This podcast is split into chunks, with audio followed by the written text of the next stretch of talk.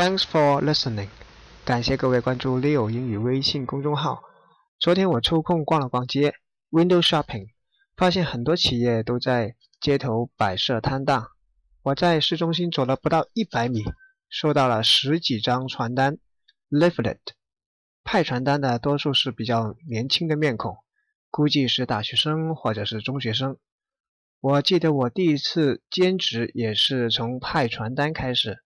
虽然说派传单很简单，但是对我找工作也是有很大帮助，起码锻炼了我的胆量，courage。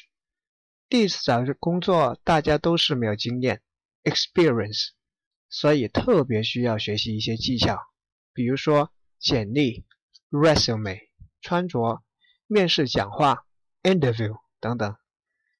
今天回复“工作”两个字，给你看第一次找工作的时候需要注意些什么。